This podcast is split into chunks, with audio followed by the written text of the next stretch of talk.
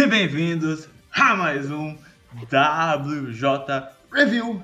E hoje nós falaremos do mangá de Masami Kurumada, Ring ni Kakero, né? É, ou também chamado de Purirao on the Ring. E comigo para conta dessa esse mangá, Talgar. Salve, galera! Bora mandar um um Rolling Thunder nesse like. Aqui como hobby.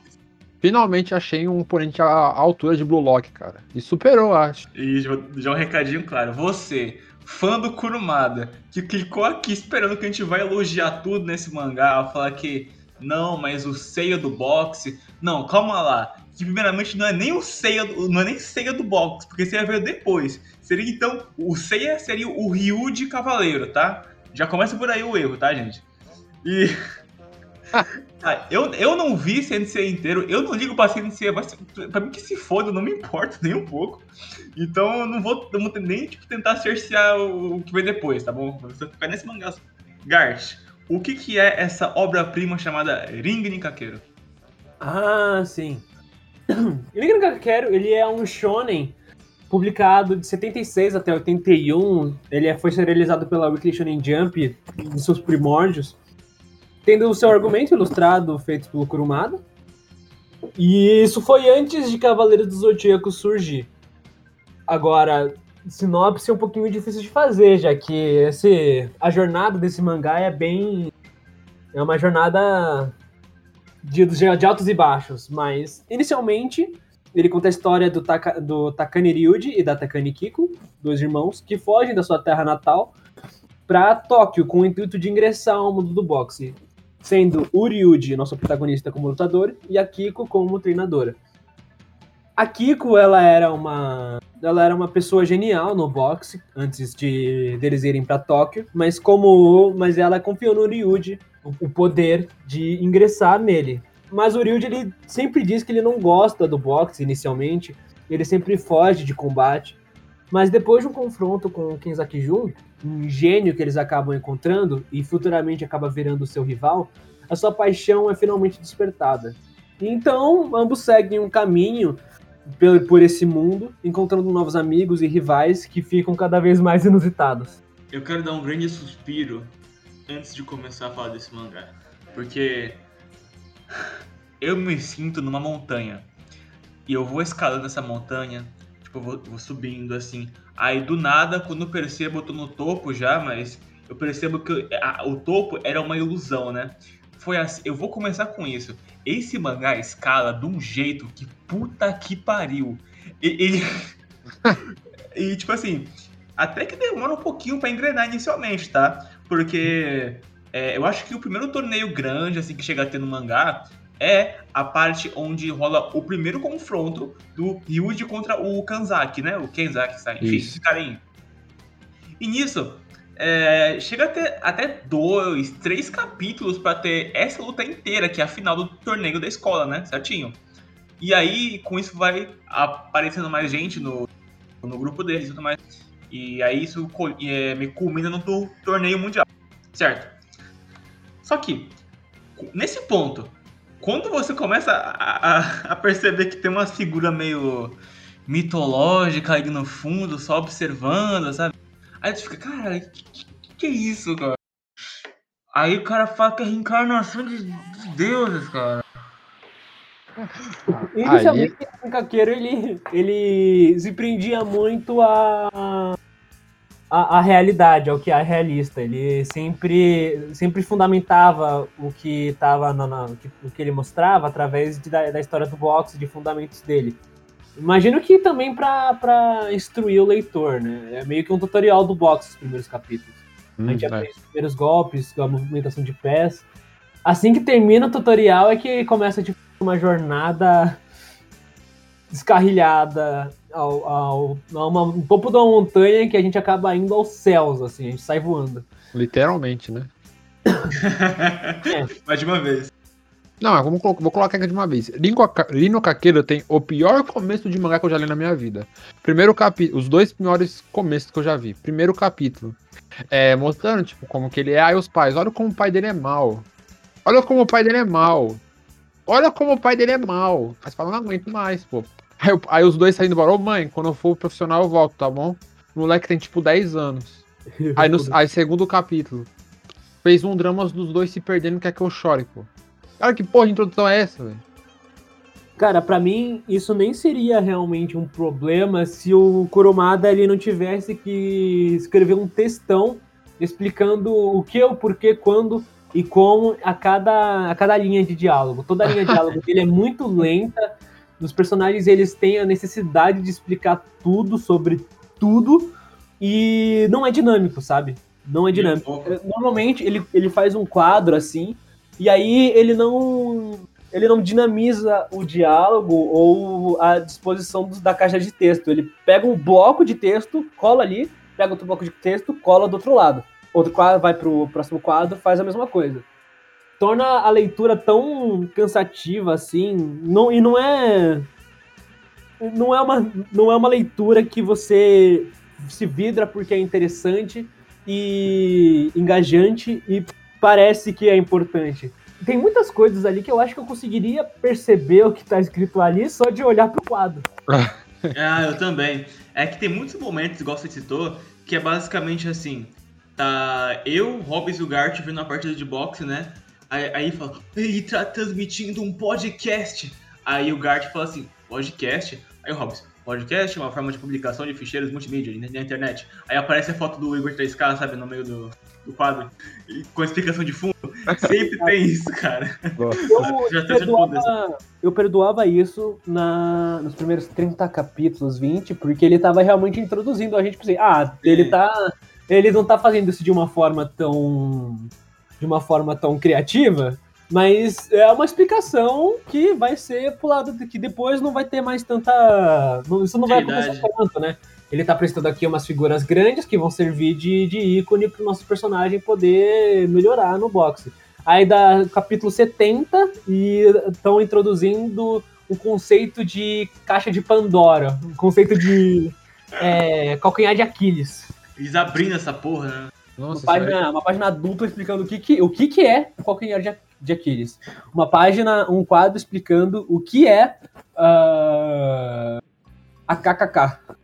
Ah, é, nossa, essa parte, essa parte eu quero nem comentar direito, mas o nome não, do... é, vamos apenas mencionar aqui que vamos, eu, a gente, acho melhor a gente começar a ir pro início, mas já um comentário básico, que foi ali que eu percebi que, de fato, esse mangá, eu entendi porque esse mangá é especial. Não, mas o pior mesmo é quando começa a colocar elementos de física pra explicar os golpes, cara. Não, cara, eu ia falar isso, se não me engano, é contra a Alemanha? Se não me engano? É, quando é contra a Alemanha. É, contra é, a Alemanha. Contra a Alemanha. Isso, já, isso já era... Isso, isso tinha algumas coisas assim, aqui a colar já no torneio entre os... No Japão, no Japão, assim, eles já estavam um conceito, tá, se você clicar nesse ângulo, vai acontecer aquilo. Mas são coisas que são aproximáveis pra gente, uma coisa que se... Alguém fala, você fala pra você, e uma criança de doze, treze anos vai entender mais ou menos o que você quis dizer. Mas é na, de fato na Alemanha em que eles gastam metade do quadro explicando a velocidade angular do soco é... do Ryuji. Cara, eles usam uma fórmula que eu tô vendo na escola hoje, sabe? Eu ouvi semana passada isso, que caralho, mano. Vai tomar no cu. Não, e o que eu acho mais impressionante do cara que traduziu o mangá, colocou tudo certinho, pô. É, botou a fórmula, botou o modo ali. Mano, pa- mano eu, eu agradeço, parabéns, porque é uma das únicas scam boas, tipo, ultimamente que eu li, cara. A Kurumada Legends é muito... Não, e tem, oh, tipo, os caras são fã do Kurumada mesmo, cara. E, tipo, tem mangá só que só eles traduziram no mundo inteiro, pô. Aham. Uhum. Cara, eu acho que a... Eu acho que, de fato, foi... Pra mim, eu não me importava com os textões até... Quer dizer, eu me importava... Eu me importava que, claramente, é uma forma muito preguiçosa de apresentar conceito. Inclusive, uma coisa que era presente desde o início da história e que eu achava que eles nunca iam explicar isso, porque eles explicam tudo. Eles... O Kurumada ele não pode ver um signo que ele tem que explicar pro público. Ele tem que explicar o que, que aquilo significa. Fazer esse símbolo, virar, fazer esse símbolo, esse signo, deixar de ser um signo e virar uma caixa de texto. Nossa. Daí por que, que você tá usando, afinal, né? Que é... Que acontecia desde sempre, que o Ryuji, ele era representado por um dragão e o... Qual é o nome do outro? Kenzaki. O Kenzaki, ele é representado por um tigre. E o, o, duas figuras chinesas que se confrontaram, existia esse, esse, essa utilização de signos que ela não era, que era mostrada pra gente através de figuras, mas dificilmente ele, ele nunca explicou direito o porquê dessas coisas. Mas aí quando aconteceu a batalha deles, né, no, naquele torneio, ele... ele explicou direitinho, não apenas por que é um dragão, por que é um tigre, por que, que ele escolheu esses dois animais e por que, que, ele, por que, que eles têm esse confronto entre si numa, numa página dupla que, sinceramente, uh, se ele tirasse o texto, se ele tirasse o texto, seria bom, sabe? Sim, sim. Ele é muito gráfico, mas ao mesmo tempo ele quer falar o que tá aparecendo. Ele mostra e fala, mostra e fala. Reações, mostra e fala. E é isso, um ciclo, todas as lutas que vão é, seguindo a partir disso, né?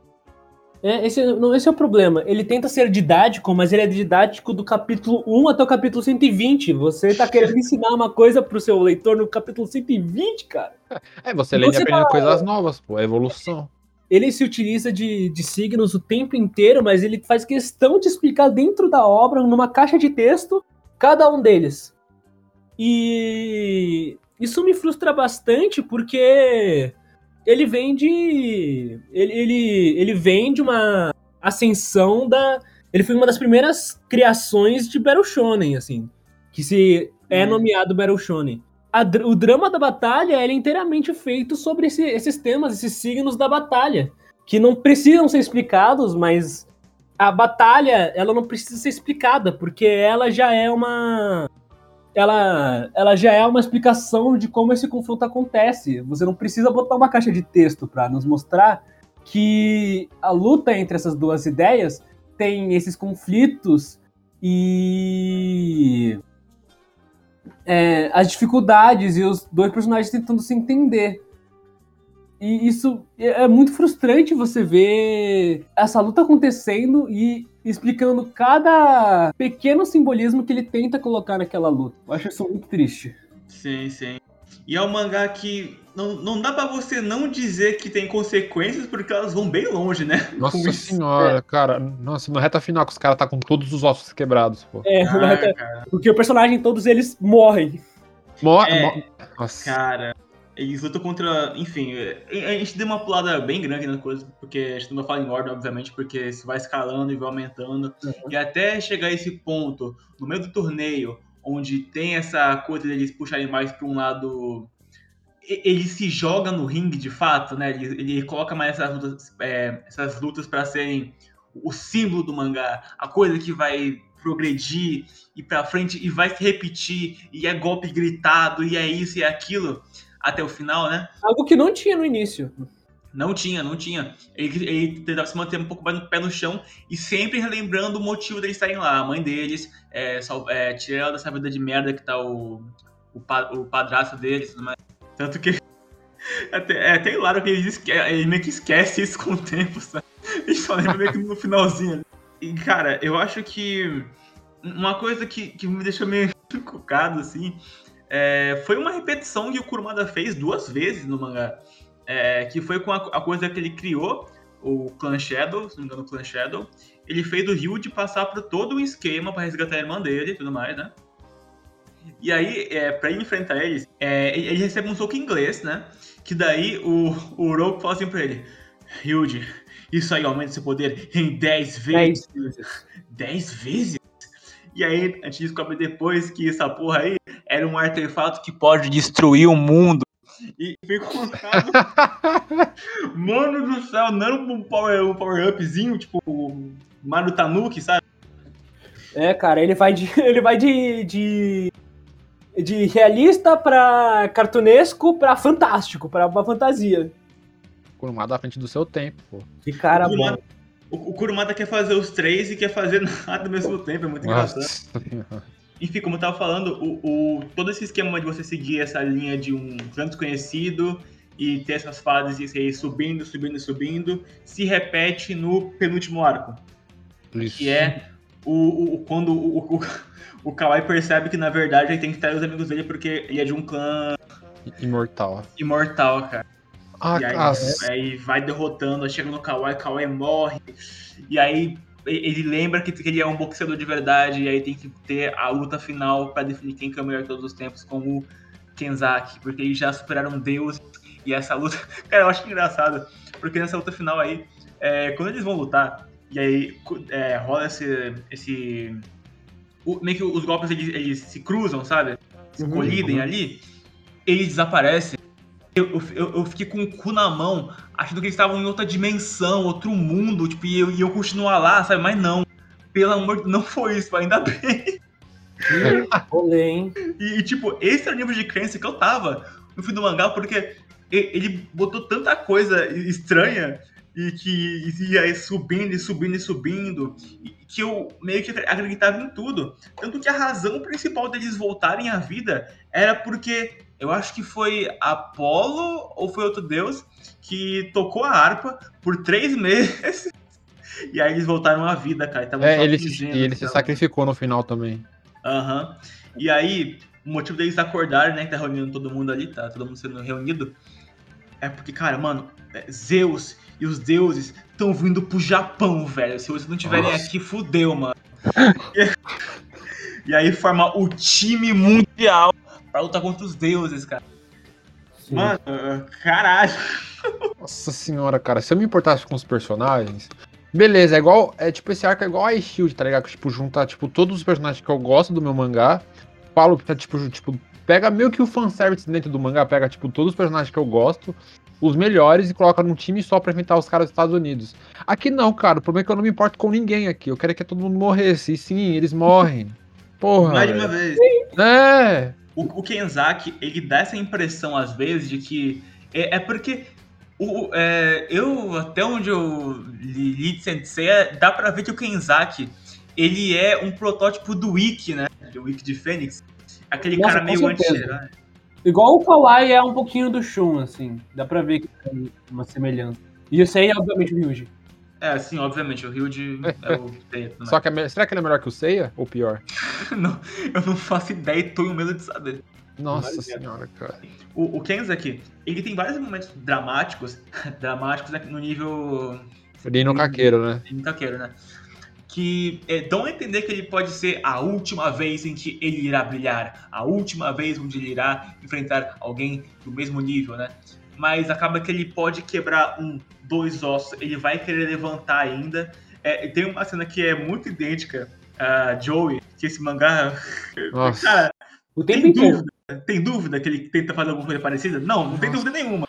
Cara, até porque o Ring ni Kakero, ele, ele é influenciado, não... Ele, ele não foi pego por influências através de, de outras. Ele é diretamente, diretamente a criação de Ring ni Kakero é... é diretamente relacionado a Joe, porque Joe, o Joe que ele, todo, todas as, os valores que o Joe ele, ele tenta dar, na, na, ele tenta não, ele consegue dar no mangá, são os valores que a, que a Jump te, até hoje é, usa em seus mangás shonen, tipo, sempre se levante, é, lute até o final, tenha coragem. É, é, amizade, força e vitória, os três também. Tem esforço? Tem, né? Estão aí treinando sempre. Nossa, os caras não pode dizer que eles não se esforçaram. Tem ah, amizade? Ah, tem, porra. Né? Porra, porra, porra. Vários erros, assim, porra. É, é, vitória? Eles sempre ganham, porra. É, é, sempre ganha muito fácil, incrivelmente. E se não me engano, eu acho que o único que ganhou... Tipo, no, se foi, sim, tipo, de zero a cem, noventa e oito das partidas que ele ganhou foi o Ishimatsu, que era justamente o baixinho que ninguém dá nada, sabe? Tem uma cicatriz no rosto. É. Tipo, ele ganha, tipo, com, sei lá, mano, dois golpes só. Não, o golpe dele, ele, ele pula muito alto e dá o socão. Ele dá errado, ele cai, dá o mesmo golpe e ele vence. É sempre assim os esquemas da luta dele. Ô, Yakomet, vocês dão risada com esse mangá aqui? Cara, eu dava, eu dava. Não, eu dava quando ele mostrava algo novo, assim, tipo... Não, quando ele mano, mostrava as equipes, assim, era uma era uma risada atrás da outra. Nossa senhora. Mano, no começo me incomodou muito a comédia, a irmã do protagonista, cara. Toda hora tentando colocar comédia, cara. Não é engraçado, pô. Cara, a menininha lá que era que era prometida pra casar com o, o Kesar também sumiu. que ela era meio comédia também. Nossa, tem um monte de elementos apresentados no início que sumiram, né? A mãe dele mesmo, o drama da mãe. Esqueceram e... a mãe, cara. Exploda, Esqueceram. Né? Aí depois o Kurumada falou, ah, ela morreu. É, fazer o quê? Um dos dramas mais engraçados do mangá inteiro pra mim é quando eles vão lutar contra é, o Clã Black, né? Eles meio que são trapaceiros e tudo mais, eles lutam nas sombras. E aí, tipo, chega um cara, o quê? O Kenzaki nos traiu? Não, o seu irmão gêmeo dele... Ah... Caramba. Meu nome do cara é Shadow Soul Suit. Nossa, é, icônico. É icônico, pô. Marco, marcou em gerações, pô. Marcou cara, gerações. Mas assim, você vai pegar. Se você vai pegar o toque da, da Shonen Jump na época, se é que a gente pode chamar de toque naquela época, eles tinham, eles tinham o Kurumada e o Go Nagai pra escolher, assim, do que, que eles vão ler do, da Jump. Sendo que, de fato, foi o Kurumada que, que com o Ring no Kakero, com a ajuda de alguns aqui a colar, mas eu diria que foi principalmente o Ring no Kakero que fez surgir a Era de Ouro da Shonen Jump. Por que vocês acham que isso aconteceu? Qual vocês, o que vocês acharam que Ring no Kakero trouxe que fez a Shonen Jump finalmente ascender no mercado? A parte do torneio, aí quando vai meio que mostrando pouco a pouco, cada integrante do Japão, eu acho que ainda estava num ritmo aceitável, mas gostei antes, eu acho que começou a ter essa, essa, essa, essa, necessidade, essa necessidade de ficar, de ter as engrenagens da história rodando cada vez mais rápido, e rápido, e rápido, escalando, escalando no torneio, no Mundial. Aquilo lá não dá, gostei. É, foi no, foi no Mundial, foi no Mundial. Foi, foi. Eu acho que ele queria... Eu acho que ele pegou o elemento fantástico que, que é permitido, né? E ele decidiu ver até, um, até o quão longe ele pode ir. Naquela, naquela época, a Jump, eu diria que ele foi o primeiro... Acho que ele foi o primeiro shonen de batalha da Jump mesmo. Porque tem... tem nessa época aconteceu o Harenji Kakuen, da, do Go Nagai, né? E o, o Hiroshima Tomiya, que é uma inspiração para o Kurumada. Vocês já leram alguma coisa dele? Ah, esse cara, eu li o mangá dele. Aquela porra de Madaikite. Mano, mano, que desgraça é essa, cara? É, então, era quem tava trabalhando na Jump era ele. E ele não... ele, os mangás dele era muito... São... São... Eles não são muito batalha, apesar deles serem bem... bem shonen, né? Ah, dá pra ver que ele queria escrever isso para garotos. Quem, o, acho que o, o... O cara que faz o... O Chokochikami também já tava trabalhando lá. É, o Devilman, a gravação foi nesses dias, né? Tô com ele na cabeça ainda, esse cara. Muito especial pra mim. Ah, Go Nagai é foda, né, velho? É. Lenda, e o... E o Kurumada, assim... Mas, pô, entre Kurumada e Go Nagai, mano, eu prefiro ver as loucuras do Go Nagai. O Kurumada, ele ele trouxe o... Já, já, já existia esporte na Jump, mas esporte como, como um Battle Shonen, no sistema de Battle Shonen, né, de drama de batalha, eu acho que, de fato, o Ring ni Kakero foi o primeiro. Até porque o esporte que é o boxe é uma batalha, né? Mas uma batalha tão fantasiosa, será assim? O mangá, ele sempre vai ter algum aspecto fantástico. Eu acho que é inescapável. Não é impossível você ser cem por cento realista, então isso não costuma ser a parte importante. A parte importante é você trair o que você estabeleceu por trinta capítulos do nada, né? Ah, com certeza. Ele queria, ele queria utilizar isso por mais tempo, né? Porque assim que ele terminou isso, deu cinco, seis anos, quatro, e ele foi fazer Senseiya, né? Sim, sim. E tinha que... os elementos, okay, os elementos né? que ele apresentou nos últimos trinta capítulos do mangá dele. Ele, ele dizia já querer fazer algo assim antigamente, né? Ele dizia que já tinha interesse em criar essa coisa mais fantasiosa e que beirasse aos deuses, assim, e tudo mais. Hum. É, dá pra subir em Ring ni Kakero, mas acho que ele queria um mangá só disso, né? E acho que é disso que nasce o Sensei. A criação de rivais, de amigos. Esses rivais, é, eles eventualmente se tornarem amigos quando a batalha, ela estimula a, a compreensão entre os dois que estão em combate. E assim, depois da batalha, eles acabam se tornando mais próximos e eventualmente amigos, coisa que a gente vê é, até hoje. Que eu acho que também é a influência do Ashitano Joe, né? Que o Joe, ele é... Ele apenas consegue fazer... Ele apenas consegue fazer esse contato com... através da luta, através dos punhos dele. É, uma coisa que dá pra falar também desse mangá é o modo que ele quadriniza, né, o Kurumada. É, tem umas quadrinizações que eu não gosto, tipo... Tem uma página inteira sobre, tipo, todos os personagens que apareceram na obra e a reação de todo mundo, cara. Mas que porra é essa? Também parece uma edição que eu mesmo faço no Photoshop, sabe? Que é, tipo, os dois personagens numa galáxia, tá ligado? Fala, o que que tá acontecendo, mano? A ideia pode parecer... A ideia parece interessante, mas a execução foi muito... Foi, foi de uma forma... Foi muito quadrada, literalmente, assim. Hum. Os personagens... Ele botou um quadradinho de cada um, olhando com um olhar diferente. Não, não, não tem muito senso, eu não consigo sentir um senso ali de do que, que ele tá querendo fazer, além de apenas mostrar que tá todo mundo chocado. Eu acho que a disposição de quadros dele tá... É, é, funciona, é polida, eu consigo... Ela funciona, apesar dela não ser muito... Ela não ser... existirem melhores na época, eu consigo ver que ele, ele não é... Ele vai bem, sabe? Ele faz bem. Só que pra mim, a pior parte da, da, da arte, no geral, do Kurumada, é a ilustração, cara. Eu acho bem feio. O que... Ele tem uns corpos desproporcionados a cada página, assim. Eu gosto mesmo. Sansei, eu tentei ler uma vez. Não dá, cara. Eu não toquei o traço. Ah, eu entendo que não curto. Eu acho até ok. Não, nada contra, não. Cara, você checa, assim, uma... Acontece bastante, né? Aquelas páginas que eles estão olhando pro horizonte... E todos eles estão em uma pose, assim, heróica. Nossa. Cara, todas essas páginas, pra mim, são as piores que tem. Muito Porque feio, todos, você consegue ver claramente o corpo inteiro deles e a desproporção de cada um. Ah, então pra você que curte Senseiya, ler Ring no Kakero, pô. Muita coisa que tá em Senseiya também tá em Ring no Kakero. Xingamos, falando mal, falamos mal e tudo mais... Óbvio que sim, mas lê aí pra gente poder fazer mais programa disso, assim, igual esse aqui, tá bom? Bem, e é isso. É, Gart, tchau pra galera e um recado.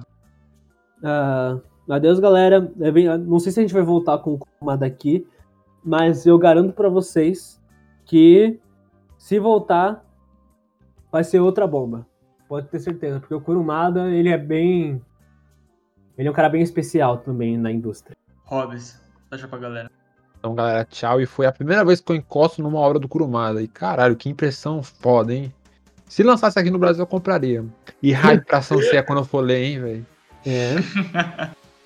E, bem, e é isso. E é porque é, e é mesmo. É, redes sociais aí na descrição. E deixa o like aí, se inscreve. E vor, e jor, e, como diria o Whinderson Nunes. E até o próximo vídeo. Até a próxima live. Até o próximo podcast. Até o próximo W J Review. E galera, toma aí um Boomerang Hook!